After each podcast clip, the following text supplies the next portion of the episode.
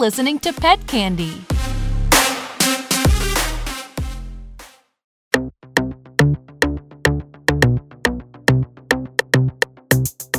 Hello, everybody. Welcome to Simply Pets with Shannon Gregoire, and I'm your host. This show is brought to you by Petsy. Get instant access to veterinary professionals when you need them. Download Petsy today. So, today we have someone that I think will put a little international spin on your week wherever you might be. Um, with this fantastic veterinarian who travels with some of the world's most elite equine athletes. So, please help me welcome Dr. Lisa Borzinski. Hi, Lisa. Hi, thank you for having me. Yeah, thank you for coming. I mean, this is so cool. So, you are a veterinarian for Team USA? Uh, so, I'm actually a veterinarian for the uh, FEI, which is the International Equestrian Federation. So, I am uh, one of the vets that works with um, the officials and, and works for caring for the health and welfare of horses at international competitions. Wow. So, you get to see the horses from all over the world. Correct. Yes. And we had uh, 60 countries represented in, in Tokyo. So, yeah, so that was exciting. Wow. And you just had the Olympics in Japan this past summer? Yeah. So, unfortunately, with COVID, um, you know, things were postponed. So, the 2020 Olympics um, were still called the 2020 Olympics, but actually happened in 2021. They just kept the previous name. Um, but we were very fortunate that we were actually able to go because uh, even up until the week before, there were still questions about the Olympics, if the Olympics were actually going to happen or if they were going to be canceled or postponed again. So it was it was very touch and go for a very long time, right up to the time that they actually happened. So so we were all fortunate to be there. Yeah, that's crazy. How did the quarantine work? Did you and the horses have to all quarantine like for a certain amount of time? Yeah, so the way it worked is that all of the the horses ended up um, meeting in Aachen, Germany, and they had their quarantine there along with the riders and the the support staff, and um, they spent two weeks there, and then they flew over to Japan. Um, they had a 17 hour flight from Aachen through Dubai uh, to Tokyo. And then for all of the other people that were flying into Tokyo, all of the athletes, every from every discipline, um, every sport, and all of us veterinarians, we were mm. uh, in quarantine while we were there. So basically, how it worked was that each sport stayed within their bubble. So all of the equestrian volunteers and staff and everyone stayed together. Uh, we were all in a hotel together. And then we were isolated in our rooms, except for when we were at the horse park. And then we could um, be around the horse park. But um, yeah, so we were basically in, in quarantine at the horse park for the, the three weeks that we were there. Wow. So no exploring the city in Japan no, at all. Yeah, unfortunately, the last couple days we were there, we were able to get out a little bit because we had been there for over three weeks. So then uh, we were able to get out for a little bit. We were being tested every day, so we were feeling pretty safe and masked up, and so a lot of a lot of precautions taken in place. But it all worked out well in the end because there were very few cases that occurred anywhere related to the Olympics. Oh, well, that's awesome news. That's good for everybody involved. So, what goes into, I mean, your planning with the FEI, like all the prep that you guys do for an Olympic showing with all these horses coming in. What does that kind of look like? Yeah, it's it's quite a production. And so there are other international competitions throughout the year. And so the riders and the teams all have kind of their protocols for how they handle travel. But essentially, with the Olympics, um, so we were hosted by the Japanese Racing Association. And the Japanese Racing Association is very strong in Japan, and there's a lot of racing. It's a huge industry there, like somewhere in the order of a billion dollars for the economy. The racing is the, the biggest equestrian sport, and there are very few other horses or other sport horses. And so, because of that, the Japanese vets are, are very experienced and, and very knowledgeable, but not particularly with dressage, show jumping, and eventing, which are the three Olympic disciplines. We had a group from the International Equestrian Federation we are all vets. Um, we had uh, 20 vets from, I think, about 13 different countries and all and five continents that were working. Yeah, so we had a, a true international team that ran the on-site veterinary clinic, and so we helped take care of horses that needed any care while they were there. But we were also um, part of what's called the field of play, So, what we do is we're monitoring horses throughout the competition, during all their training sessions, their warm ups, um, throughout competition, and watching to be sure that everybody's safe and healthy and be there in case there's any emergencies. So, is there um, like a certain physical exam that you have to do to clear them for the competition once they get to the location? They all have an arrival exam when they actually arrive off the plane. And um, so that arrival um, exam entails obviously a physical exam, making sure everybody's healthy, no fevers. We're, we're very concerned about any contagious diseases. So um, monitoring temps throughout the competition, but um, of course when they arrive. And then we examine their paperwork and all international horses have a passport. So we review their passport and all of their information and their vaccination records and other lab tests and make sure that everybody's healthy coming in, that we're not going to have any spread of disease. And uh, once they're cleared, then throughout the competition, we're monitoring those horses with um, what are called inspections. So we have the horses, they'll have a formal inspection for each discipline where the riders get all dressed up in their team outfits and horses are all um, brushed and braided and looking good. And then what we do is we jog those horses to make sure that they're sound enough to continue competition. So we want to make sure that they are moving well and not having any issues um, before they start competition. So that's called the formal horse inspection. Yeah, that's a lot to make sure everybody's looking tip top shape before they go out and actually compete for medals. Yeah, and so that's a, a big part of um, FEI competition. This international competition is making sure that um, you know horses are well cared for. So the horse welfare is is number one. We want to make sure that the horses are fit and ready to compete, that they're in good shape, they're healthy, um, they're not showing signs of any disease or lameness issues. And we want to make sure that they stay that way through the competition for everyone's sake. And then also for, you know, the, the sake of our sport. So to make sure that we're able to continue to have these type of events. Yeah, absolutely. So, with the other competitions that are international throughout the years, you know, Olympic qualifying um, competitions and things like that, are you in charge of like the ones that happen in the United States or do you travel internationally for those as well? So, there are FEI veterinarians around the world. And so we all have uh, various shows that we work at. We we rotate among um, different shows. I've I've worked at uh, the Kentucky three day event for about 23 years and have worked at two of the previous World Championships or World Equestrian Games, and then various smaller ones throughout the year in in our area. Wow, that's so cool. Sounds like a, a lot of time abroad and, and traveling around. It is, but it's it's a lot of fun. It's a it's a big commitment, but um, it's also a great opportunity to work with some of the best horses and riders in the world, the best veterinarians, and and get to meet a lot of friends. And so through all these different events and working together through the years, we've we've developed some very close relationships with vets from all over the world and stay in regular contact. So so that's really nice. Yeah, that's so cool. I think I would be fangirling more over the horses than the riders. yeah, we all are.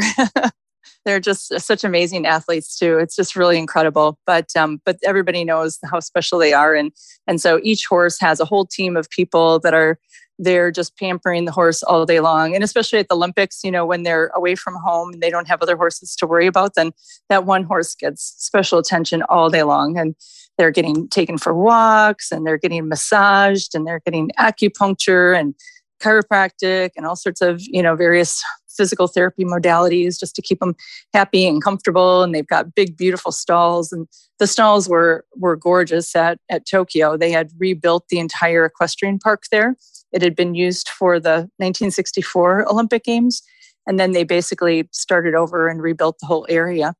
And so we had these beautiful air conditioned barns with, you know, thick insulation. So as soon as you walked into the barn, it was just very quiet and peaceful. And or you could hear horses munching hay, you know, going down the aisle. And so everybody was very happy. Lots of rubber mats in the stalls and thick shavings. So they were all pretty cozy and cushy in there.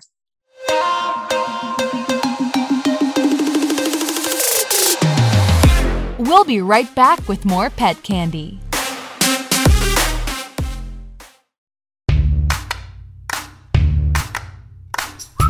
Hey, pet parents. This is your favorite lifestyle guru, Renee Michelle, and I'm excited to tell you about my new show on Pet Candy. Join me and make some cute pet stuff. Talk about life and love and everything in between. Check out the Renee Michelle Show on mypetcandy.com and let's have some fun. I mean, horses get stressed just, you know, going to a local show, never mind going international. So, I mean, what kinds of steps do different teams and stuff take to, you know, when they have to fly or when, you know, horses travel long distances in trailers? What kind of modalities do they usually use to settle them down a little bit? Yeah, so there are a lot of questions there, but a lot of these horses, by the time they get to this point, have traveled quite a bit. They've traveled cross country in trailers and to various shows. And so these horses are pretty seasoned and pretty used to travel. Um, they may not have flown quite as much, but but the flying is actually easier on them than traveling in a trailer because it's much smoother. There's you know a lot less bouncing and going around curves and having to balance in a trailer. So, you know, apart from the takeoff and landing, it's actually pretty smooth sailing, you know, no pun. It's actually, you know, pretty nice for them. And they travel with their own grooms. And so the grooms that are the ones that are, you know, their person that, that takes care of them day in and day out is with them and they they're you know they're hand feeding them if needed you know they've got their hay and their water and their and their grain right in the the stalls on the plane. And you know they're well taken care of there too and everything's temperature controlled. So that's really nice too compared to a trailer where you might be going through some different temperature extremes. Um, so the, the travel actually is it still can be stressful and horses can lose weight you know anytime they travel and with stress. And then of course at, at tokyo um, everyone knew ahead of time that the heat and humidity was going to be a huge factor. And so that was something that people prepared for you know six to 12 months in advance. So they were conditioning the horses a little bit differently. They were preparing their horses for much higher heat and humidity than they've ever had at any olympics before. So you know the, what they told us even as volunteers and and as staff they were telling us to you know prepare by sitting in your kitchen with the the tea kettle going. So you would be in a steam bath essentially and work out in the hottest part of the day and you know just try to really prepare yourself for the the high heat and humidity that we were going to experience there. So all these horses and riders were well prepared for that in advance. And in addition to that, a lot of times um, they're given a little extra feed to put on maybe a little extra weight right beforehand to accommodate the the weight that they may lose, you know, 25 to 50 pounds through the the course of the the travel and the competition. So um, so they they kind of take advantage of you know that to to try and put on a little extra so that they're perfect weights and such when they they get to the competition. And then like i say they also are getting their massage you know they might get their mm-hmm. their favorite music you know different horses like different music you know so anything that they need that that you know and, and these horses and their grooms you know like say are together so much that that the grooms really know what each horse likes and when they need something and so you know each horse is a little bit different in their preferences but but there's a little system for each one of them. And then all of the the feed and grain was transported in advance and so they had everything that they were used to there so yeah and how do you i mean for anyone listening how do you even get to this point of being a veterinarian for the fei and traveling to all these amazing competitions with these world class animals well it has been a journey and um, it was something because i was involved in the sport of eventing um, for most of my life and was a rider um, and worked with some, you know, as a rider, worked with some former Olympians. And then when I was training with an, a former Olympian, Ralph Hill, he helped kind of get me involved with the, the FEI and the Rolex Kentucky three day event um, in about 1999 and that kind of went from there i knew i couldn't be a rider at the olympics so that was the next best thing was to be a vet at the olympics so something that i've uh, worked towards and has been a dream of mine for most of my life and yeah 23 years later working at, at various events and kind of working my way up the ranks and through various roles in the fei and as a fei vet and then working at the World Equestrian Games twice. There was a lot of our team that had worked at the 2018 Tryon Olympic uh, Equestrian Games. And so a lot of our team went to Tokyo as well. We had uh, had a few issues in in uh, Tryon that we had to work through, and some challenging times, and we all worked really well together and had a great attitude through that. So I think that was a little bit of the factor in in choosing who went to the Olympics as well. You also own a practice, and you're a mom as well. I don't own a practice. I work in a practice. So I'm in a, um, a referral hospital in Wisconsin, Wisconsin Equine Clinic. And so we have 10 doctors in an equine only referral hospital. So we're a referral center for the Midwest. Um, we see horses from about 10 different states. We have um, surgical and ICU and MRI facilities and advanced reproduction. So, yeah, so I'm involved in that and primarily do uh, field service myself. So I'm on the road for you know about 60 to 70 hours a week. And um, and yes i have i have one daughter and um, husband and farm and five horses and and two dogs three cats. Where do you find the hours in the day for all that? I don't sleep a lot but i love what i do so yeah and especially you know continuing to ride you know that's takes a little extra effort to ride when you're that busy but that's also part of my de-stressing time is being at the barn. Even though it seems like you know you'd want to get away from horses i actually love my time at the barn with my own horses when i'm just riding because i have to have to shut everything else out and and just focus on the horse. Yeah exactly. I feel like i mean riding i don't think like a doctor when i'm riding. I think like a rider and i just focus on what i'm supposed to be doing and i don't focus on all the medicine stuff at the time that goes away. Yeah you have to otherwise the horses know that. And, uh, so what has been the biggest challenge of you know doing all this fei work and this international competitions? I mean do you you work full time in the clinic and then when you have an event you get like the time off to do the event and then come back and work again? Yep, and then and then try to catch up from the time that I was gone. So, um, so that was that was actually challenging this year because I worked at uh, let's see, I worked at four different events this year. I worked in Kentucky. Um, I worked at a competition in Illinois, and then I was at the Olympics for three and a half weeks, and then I was at another show in Kentucky in October. So, so I was gone for I think eight or nine weeks for uh, working at horse shows this year, doing FEI things, and and so then that time I had to try and make up when I was home in between shows to try and make up for the time lost. But um, but it was good. It was a was a crazy year, but um, I I just feel very fortunate to be able to do what I do and to love what I do and to have the opportunities like this. So so it's all worth it. Yeah, that's so cool, and you get so many cool stories, and I bet you get to meet so many amazing people from all across the globe that just you know love the same things. Yeah, yeah. And I'd say that was the best part of it, even though, you know, we were challenged with COVID and, you know, and and all of the quarantine and all that. We within our quarantine bubble, we had just such an amazing group of, of veterinarians to work with and really made some lifelong friendships. So um, we're still in contact. A lot of us are, you know, touching base and WhatsApping every week still and staying in touch. So um, so that's been the greatest thing to come out of this. And as a rider, it was really amazing um, because there weren't any spectators at the Olympics.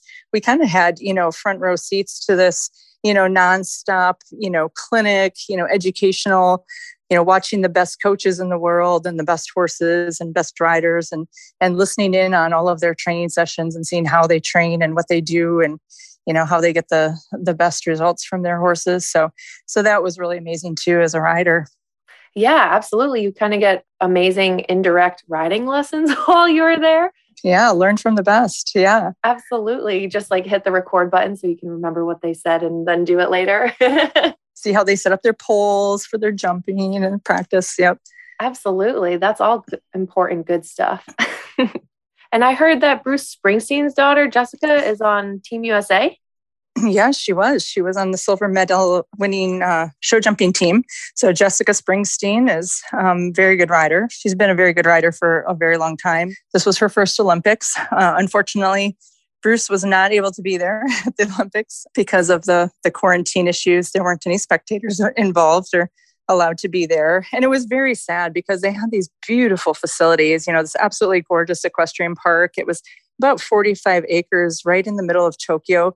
So when we would be up in the grandstands, you could see the entire Tokyo skyline and Mount Fuji. And so it was really incredible. And they had this 10,000 seat stadium that was empty. So that was really sad and kind of sad for the riders. But um, those of us that were there, you know, the couple hundred people that were you know vets and grooms and coaches and other riders and and the other volunteers then there were probably a few hundred people that were in the equestrian park at any given time. So, um, so those people would all come out to watch and support and yell our loudest and wave the flags and you know try to cheer everybody on just to you know make it feel like it was a little bigger bigger event. It was a huge arena and this huge um, you know the lights and the TV and you know all the big you know jumbotrons that that was all still going, but just a lot of empty seats. So.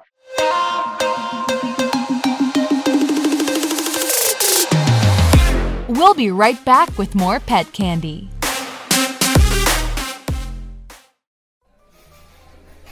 How do you do it? How do I do what, Jess? How do you manage to do it all? What's your secret? How do you do it? I can't keep up. Oh, that's simple. I make things easy. Ashley, what? Come on. Tell me the truth. Yes, Jess, I make things easy. I order everything online groceries, food, clothing, veterinarians. What? you order veterinarians online. Come on, girl, quit kidding me. Yes, Jess, I do. When I have a question or my pup isn't feeling well, I Petsy it. Petsy is a free app that lets me talk to a veterinary professional instantly and for only $20. No, are you serious?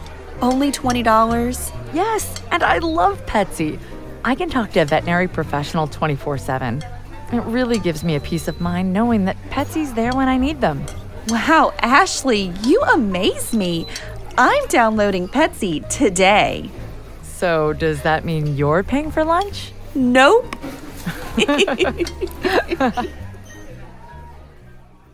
Yeah, that's pretty sad. Well, I mean, hopefully most of the riders will be able to go to was it 2024? Yeah. So yeah. So that'll be in Paris. Is the next Olympics. Oh, that sounds gorgeous. yeah. And then 2028 is is back in the US in LA. Oh, yes, that's right. Wow. I mean, I can't imagine where they're going to find all that room in the city of Los Angeles, but they'll find it. They've had them there before. So they've had the Olympics. Um, uh, LA posted the Olympics, I think it was like around 84. So we've, they've had it there before. And there is a, an equestrian park there. They do have some other big events there. The cross country is is off site, but um, yeah, they already have some of the the facilities already there. So I'm sure they've got a plan. Yeah, right. Well, maybe come 2028, I'll have time to go down there and watch. There you go. Yeah, you'll have to plan for that. Yeah. exactly. I'll request the time off now. Yeah, do a podcast from there or something. You can interview some riders or something. yes, I would love to do a live show. That would be fantastic. Maybe we can meet up at 2028 in Los Angeles. Sounds great. Yep, I'm, I'm planning to be there. Yes, that would be so amazing. And her horse is famous too, right? Don Juan. Yeah, so she has an amazing horse. And yeah, so we were very proud of um, all of our Olympic, um, US Olympic teams. So the dressage team um, had one of their best placings ever um, with the silver team medal with them. And then the eventers, not as well as they'd hoped, but still, I think they finished sixth overall as a team. And then the um, show jumping team was also silver medalist. So, so it was exciting. So, who won? Did Germany sweep? I feel like they win the most. yeah, they do. they win a lot. Yeah. So for the show jumping, um, actually the Swedish team won the show jumping, but they were absolutely amazing. And their horses, you know, were so there was it was kind of a different format this year than they've ever had. And and part of that is because, you know, equestrian sports are are expensive to host. And so the Olympics um, and Olympic committees each year, you know, review which sports they're going to keep, and and so in order to try and cut costs, they you know have kind of changed equestrian sports over the years and and different formats to try and you know accommodate more countries, um, but still keep the costs down and fewer riders. So instead of having four person teams like they've always done in the past, they had three person teams. So there was an option though between the teams and the individual competition to do some substitutions you know for for various reasons. There were some different rules but the swedish horses um, were those same three swedish horses competed five different times did five different rounds and were foot perfect with no faults for five rounds. I think they had one rail out of all of those. And um, so they really were they really were the best team. So it came down to the wire for the team event with the us just you know one rail behind but it was um it, it's still they they deserve to win they did a great job that's amazing i can't believe they only hit like one rail that's fantastic yeah after five rounds at 15 well 15 between the three horses so yeah, so it was pretty amazing. Yep, they got some extra treats after that performance. Yep, all the horses got lots of treats. yep. yep. Uh, so, does every country get to participate in the equestrian games, or no, because of the expense?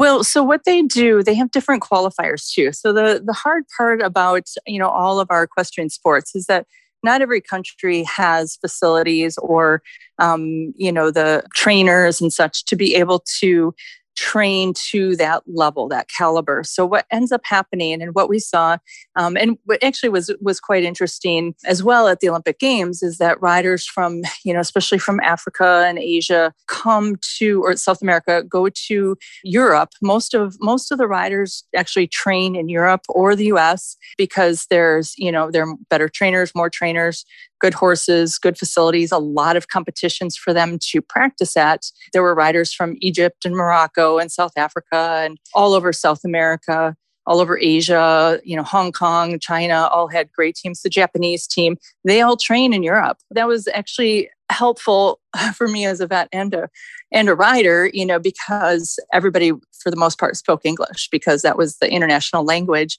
Um, you know, the Japanese are working with the the British coaches, and you know, some of the others are working with Swiss coaches. So, uh, so English was a common language, which made it, you know, like I say, easier for an American to be there and, and understand everything that was happening. But it also leads to a lot of camaraderie. So I actually took some pictures while I was there, which was really kind of cool when you see you know an australian and egyptian you know riding together and they're they're chatting they're old buddies and they've they've known each other for years because they're all riding and training on the same circuit. You know they're traveling around the world together so they see each other all the time and and this is you know like a big group of friends. So so that's really neat. There's a lot of camaraderie among all the nations, but there were 60 nations that were represented. So quite a few um, from five different continents, actually six continents. So, yeah, we had Africa as well.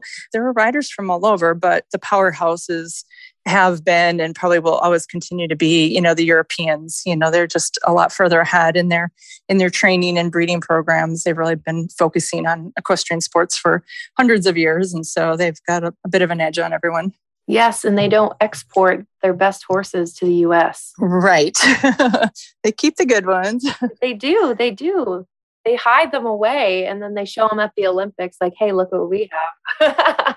yep. I mean, even our US riders have been trying to train more in Europe just to, you know, have that level of competition um, you know, we have some great riders and some great competitions here, but um, to really feel competitive on a on a world stage, um, our U.S. teams do travel overseas, you know, a fair amount just to get that that world, you know, international competition experience.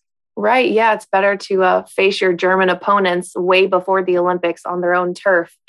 yeah. Right. Well, and just, you know, kind of know what, what level they're at and, you know, you know, have something to, you know, kind of work towards. it's like, oh, we've got it. We've got to up our game in this area or that area and, you know, kind of see where we need to improve. Yeah. Mm-hmm. Yeah, absolutely. That's so cool. And with when we were talking about like the breeding and everything that they do there, I mean, a hot topic in small animal right now is all the inbreeding in dogs and cats. Are you aware of anything similar like that on, you know, in the horse side?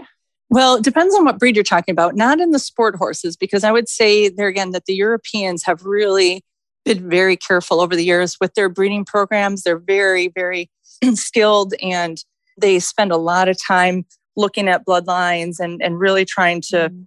produce the best versus, you know, I would say in certain other breeds, especially where they're trying to maintain certain um, physical characteristics, um, just like with dogs, you know, when you're when you're breeding for you know the short short headed, you know, smushed face you know, horses, you know, so some of the breeds. I would say, you know, Friesians, Arabs, some of the draft breeds are a little bit more inbred and tend to have more of those types of problems. But most of the sport horses are pretty interbred. They're breeding for performance, not for a physical appearance.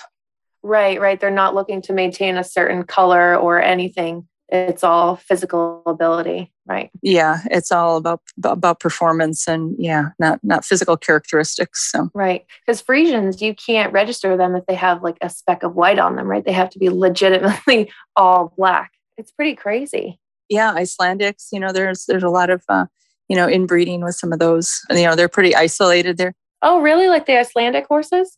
Yeah, because their breeding is all, you know, pretty much based on one island, you know, so they're pretty, you know, interbred. So there just isn't a lot of outside influence and they're trying to maintain, you know, those certain characteristics. But, you know, not that there you know, a lot of bad things, but there just is more tendency for, you know, some of those genetic type of issues in, in those breeds where they are breeding for a certain characteristic versus, you know, just really trying to breed the best of the best. So, you know, when when you're talking about warm bloods, you know, we have a lot of different warm blood breeds, but you know, just because a horse is registered at Oldenburg doesn't mean that it's all Oldenburg. You know, they're they're intermixing, you know, Trakehner's and and you know, Francais and Thoroughbred and and Hanoverian and Holsteiner, and so there's a lot of you know mixing of of the breeds. You know, they get registered as one thing or another just based on you know their some of their breeding and and you know characteristics but yeah like say they're really primarily looking for the best athletes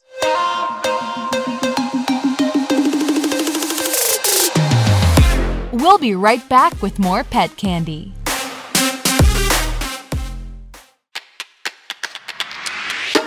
Hi, this is Shay, and I want to tell you about my new show on Pet Candy, Cooking with Shay. I make vegan eating easy and fun. Check it out on Pet Candy TV. That seems to be a little bit uh, better of a way to breed them because then it, it makes them more healthy yeah it is it you know because we don't see problems like that and then we do see much better stronger horses that are better able to withstand you know competition i mean they've got obviously the mm. you know the physical prowess to be able to do these types of things and have the the movement and the gaits and the power but then they also do tend to hold up much better too you know they've got you know much better conformation and they've you know got strong, you know, tendons and ligaments because they're breeding for the best of all those characteristics. Right. Yeah. Because, you know, they get lameness issues and they're not going to be able to compete. So they want horses that are resistant to those types of injuries. Exactly. Yep. Yep. And is your daughter interested in horses? I mean, with an amazing world traveling mom like yourself, I bet, you know, my guess is that she would be all about it. But Oh, I I wish she were. I really wish I tried. She had ponies till she was 12 and and she appreciates what I do and, and she's proud of me for what I do. But she's she's a little bit of afraid of horses and she's her own girl. She's a dancer. So. Okay. All right. Well, that's, I mean, dressage and, and ballet are pretty closely related, you know. Yeah. She actually was a very good, good rider. She just uh, preferred to dance and to, to be on her own two feet. oh, I see. I see. Yeah. I can understand yeah. that. It is quite different using someone else's legs to move. yeah. Well, and that trust and, you know, that mm-hmm. confidence of, being that far up and yeah unpredictability of it. Yes it is so much trust to be able to you know have that animal kind of have your life in their hands a little bit. Mm-hmm. absolutely. But that's you know reciprocated with them trusting you for wherever you take them. So right right. Yeah that human animal bond with horses i think you know there's a huge bond with dogs and cats but it's i wouldn't say better than a, a bond with a dog or a cat, but it's it's different in the complexity maybe of the bond. Yeah, for sure. Yeah, and especially for sport horses and the people that are really, you know, working with their horses day in and day out and developing that bond and that trust and and that's how they get to the Olympics. You can't you can't just, you know, take any horse off the street and do that. You know, that takes years of training and and timing and, you know, being one with your horse and understanding your horse and your horse understanding you and your cues and what you want from them and what they want from you. And you know it's it really is a team. So and that's i think what a lot of people don't realize. In fact, I just had some friends last night saying, "Oh, you know, some people would look at as equestrianism as not a sport. You just hop on a sport and the, on, on the horse, and the, the horse does everything." And it's not that way at all, you know, because sadly, as we saw with you know the modern pentathlon, those people were not riders and, and did not do very well. So those horses and riders in, in the Olympic disciplines, or really any of the you know international levels you know they've been together through thick and thin and they've really bonded and come to understand each other. And it's such a you know split second timing that it really has to be a, a connection with the horse and the feel. And um, because things happen just like in an instant and there's really not time to stop and think and ponder about what's next. You just have to be one with your horse. Right. Yeah. The minutia of all that intense commu- like nonverbal communication is just you have this whole language between you and your mount about you know everything you know they'll ask you and you have to respond with all these different slight movements and you know oh, an amazing rider because it looks like they're doing absolutely nothing but they're doing everything yeah, you're right. That's a that's a great analogy. Is it's a language. It's a it's a special language that they have, and and yeah, especially you know when you see the dressage horses, and you know if you watch any of the freestyle, or if anybody wants to watch, there's some great YouTube videos from some of the freestyle um, dressage, which you know are, are the most entertaining, especially for a you know non-horse you know spectator non-horsey person that you know they they may not understand everything that's going on but it's entertaining because the horses look like they're dancing and it just looks so effortless. But yeah and it looks like the riders are doing absolutely nothing but there is there is a nonstop communication going on between the horse and the rider there. Yeah i always love listening to um, their choice of music and how they integrate like the beats and the music to the steps and the different movements that they do in dressage is fantastic because I competed in dressage up until in my undergrad years. And I was just, I wasn't a big fan of jumping, but I loved like the more intricate communication, I guess, needed for all those crazy dressage movements and how difficult it is to get your horse to do that, even, you know, roughly, never mind as finessed as they make it look. It's crazy. It's really insane. Yeah, there's so much to it. And and I always say the more you know, the more you realize you don't know. It's constant learning curve so crazy that these horses are are young too when they when they get to these competitions you know? I mean a lot of the horses are repeat but they can be what as young as you know 7 to 10 years old competing in the olympics yeah i would say yeah that's 7 to 8 is is pretty much i think 8 is the minimum age actually but you know so most of them would be you know in the 10 to 12 range to get to that level. You know, they may be just at their first Olympics or first big competition as an eight year old, but um, but it takes some time. So yeah, so usually you know around 10 to 12, 10, and the oldest horses, um, you know, can be 17, 18 years old, but it is a lot of work. And so they, um, it takes a long time to build up that that communication, that language with the horse to be able to achieve that that goal and to get to that level of competition. Yeah, absolutely. And with all this crazy traveling and all the busy things that you do, what is something that you use to kind of rewind and shut off? I mean, I know you mentioned horseback riding, so that might be the answer, but just something to kind of totally relax. Yeah, that's probably my number one is that, you know, it's it's hard sometimes after a long day and especially in the wintertime when it's cold out and it's dark and it can be really hard to be motivated to go to the barn. so, um, so I usually do try to do that before I go home and get too cozy and relaxed. But, mm-hmm. um, but once I'm there, and you know, as as hard as it may be to get motivated to go out in the cold and the dark, then it still is once I get on the horse, then everything else just kind of goes away. And and um, you know, there's a physicality to it, but it is you know just such a, a mental release. And and uh, you know, I've learned more over the years, you know, how to do that better so that I don't drag all my you know baggage with me to the barn because the horses do feel that especially when you ride thoroughbreds they're very sensitive and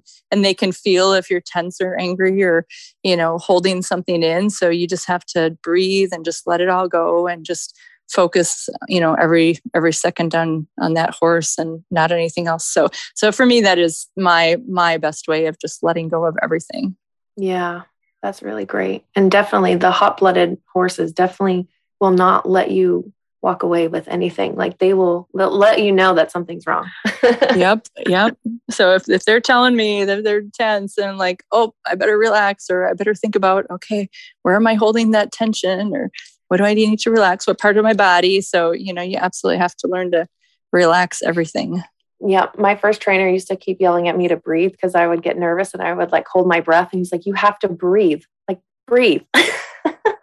and it got a lot better after that. I have to remind myself that, you know, throughout my ride every day, just like, okay, just breathe, just let it go, you know, just get rid of any tension that you're you're carrying. And sometimes, you know, you do that for a bit and then you have to repeat it. And it's like, okay, you know, starting to get a little tense again and like, okay, let it go. So it's it's great. It's it's like uh, meditation on horseback. in all the places that you've traveled, do you have any like one place that sticks out that is your favorite, or do you just love everywhere you go? Oh, you know, I I've been traveling not just for um, competitions, but you know, as a as a traveler, as a backpacker, you know, working on farms and at vet clinics around the world while I was in college and vet school. So, so I've traveled to all seven continents and to 50 different countries. And, and I have so many favorites that I, you know, it's hard to pick any one because there are just like amazing moments and amazing things about so many different places. Um, and as much as I would love to go back and visit all those places, I the more I travel, the the longer my list of go-to places becomes. So so I still have a, a big list of places I want to get to. So um, so yeah, I'll just I'll keep traveling for as long as I'm able and trying to see the world and learn more about you know other people and cultures and seeing what's out there.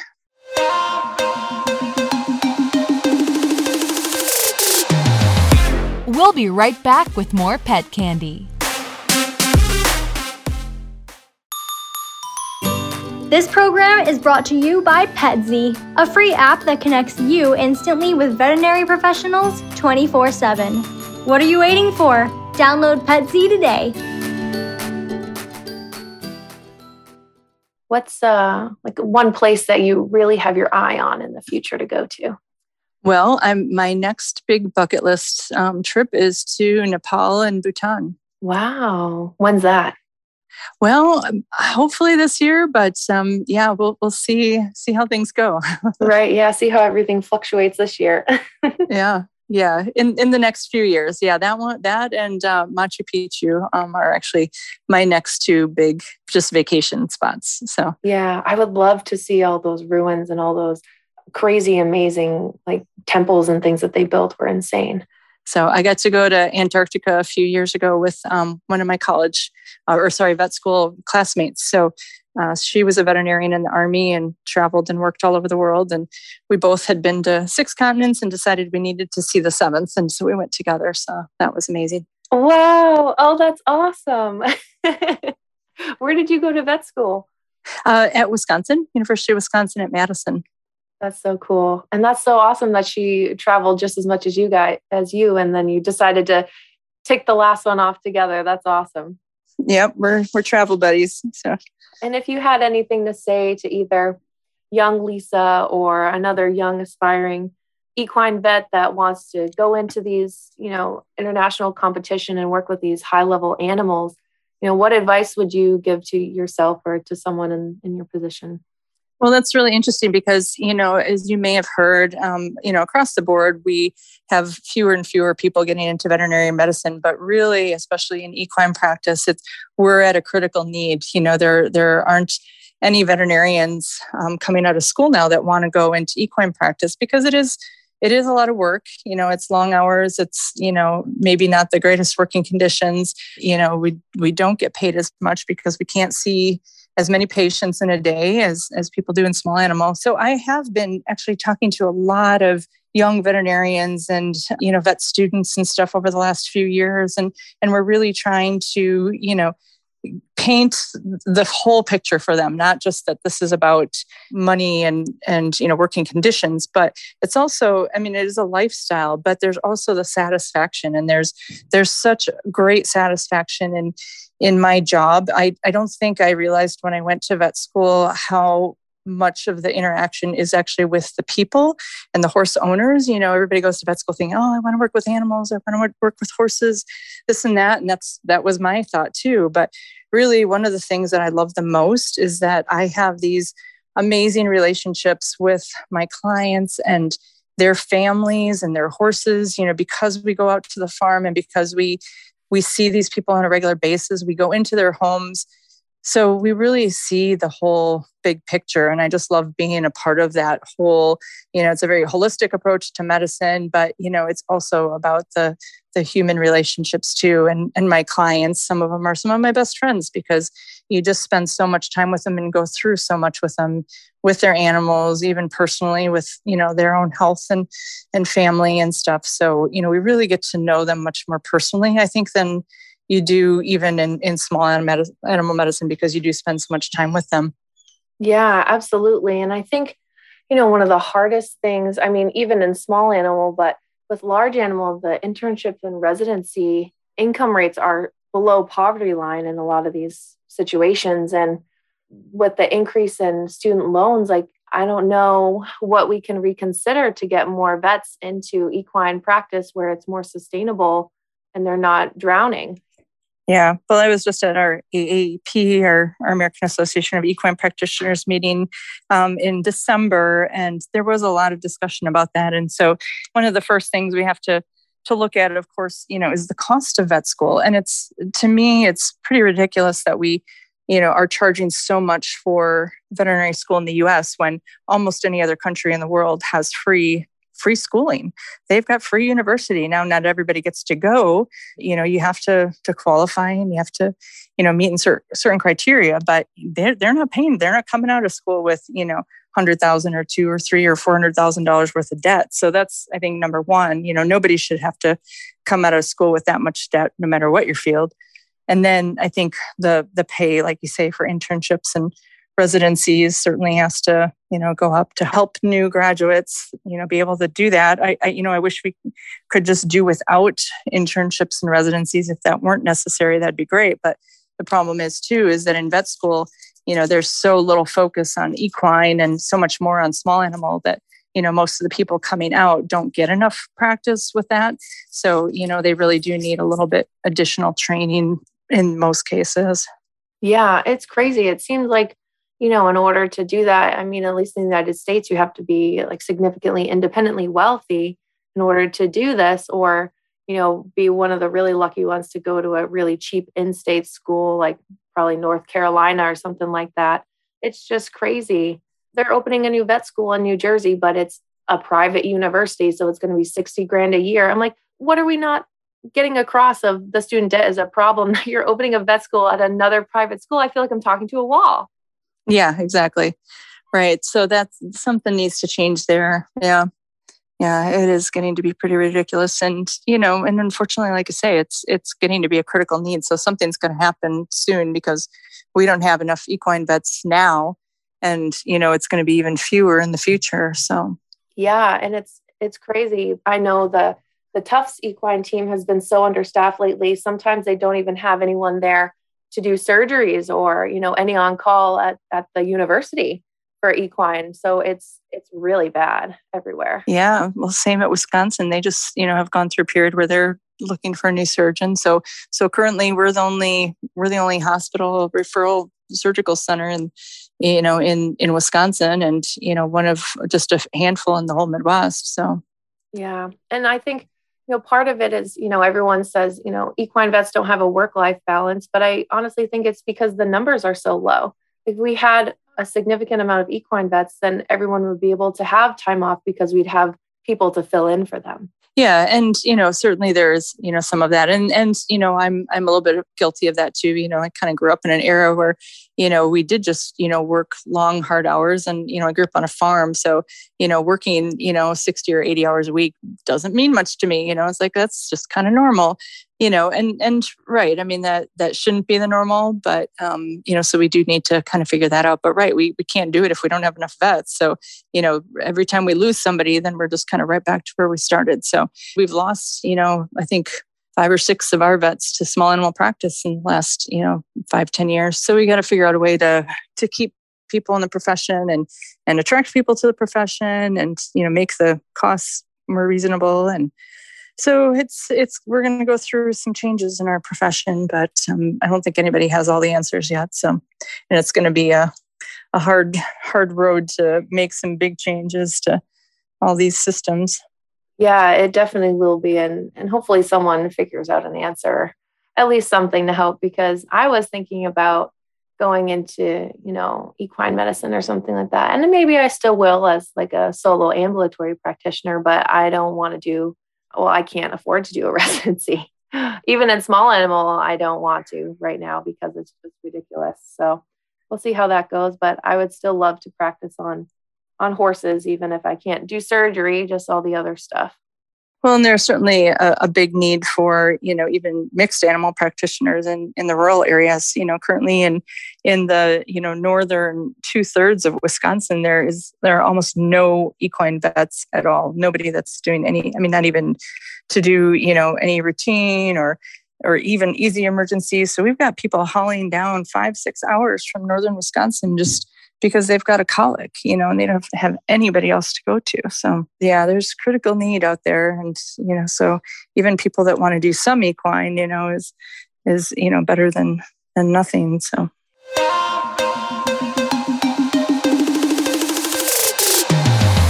We'll be right back with more pet candy. Let's face it, we all love our pets, and we want to do whatever it takes to keep them healthy and happy. When you have concerns, it's important to speak to someone right away who can help. That's why you should download Petzey, a free app that connects you immediately with credentialed veterinary professionals 24 7. Get peace of mind when it comes to your pet's health and download Petzey for free today in the App Store. You'll be glad you did.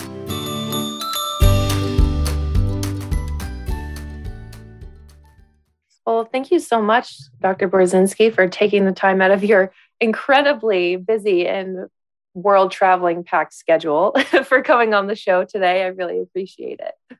Well, thanks for having me. It was fun. Yeah, absolutely. It was so great to meet you. And I hope to stay in touch and hear more about your travels and get some pictures from Machu Picchu. and, you know, I have a rain check on um, 2028 for the LA Olympics. Perfect. Yep. All right. Maybe we'll see you there. Yes, that would be fantastic. well, have a good night and thank you so much. Thank you. Take care. Thank you. And take care to all of our listeners um, as well. Thank you so much for joining in on this conversation. Um, for anyone listening, I hope that your equine spirit has been rejuvenated um, and that you help us take care of all our many equine friends across the world. Um, if you guys have any questions or would like to get in contact with Dr. Borzinski, uh, we can put her contact information below in the credits of this episode. And this is Shannon Gregoire, and this has been this episode of Simply Pets, and hope to see you next time.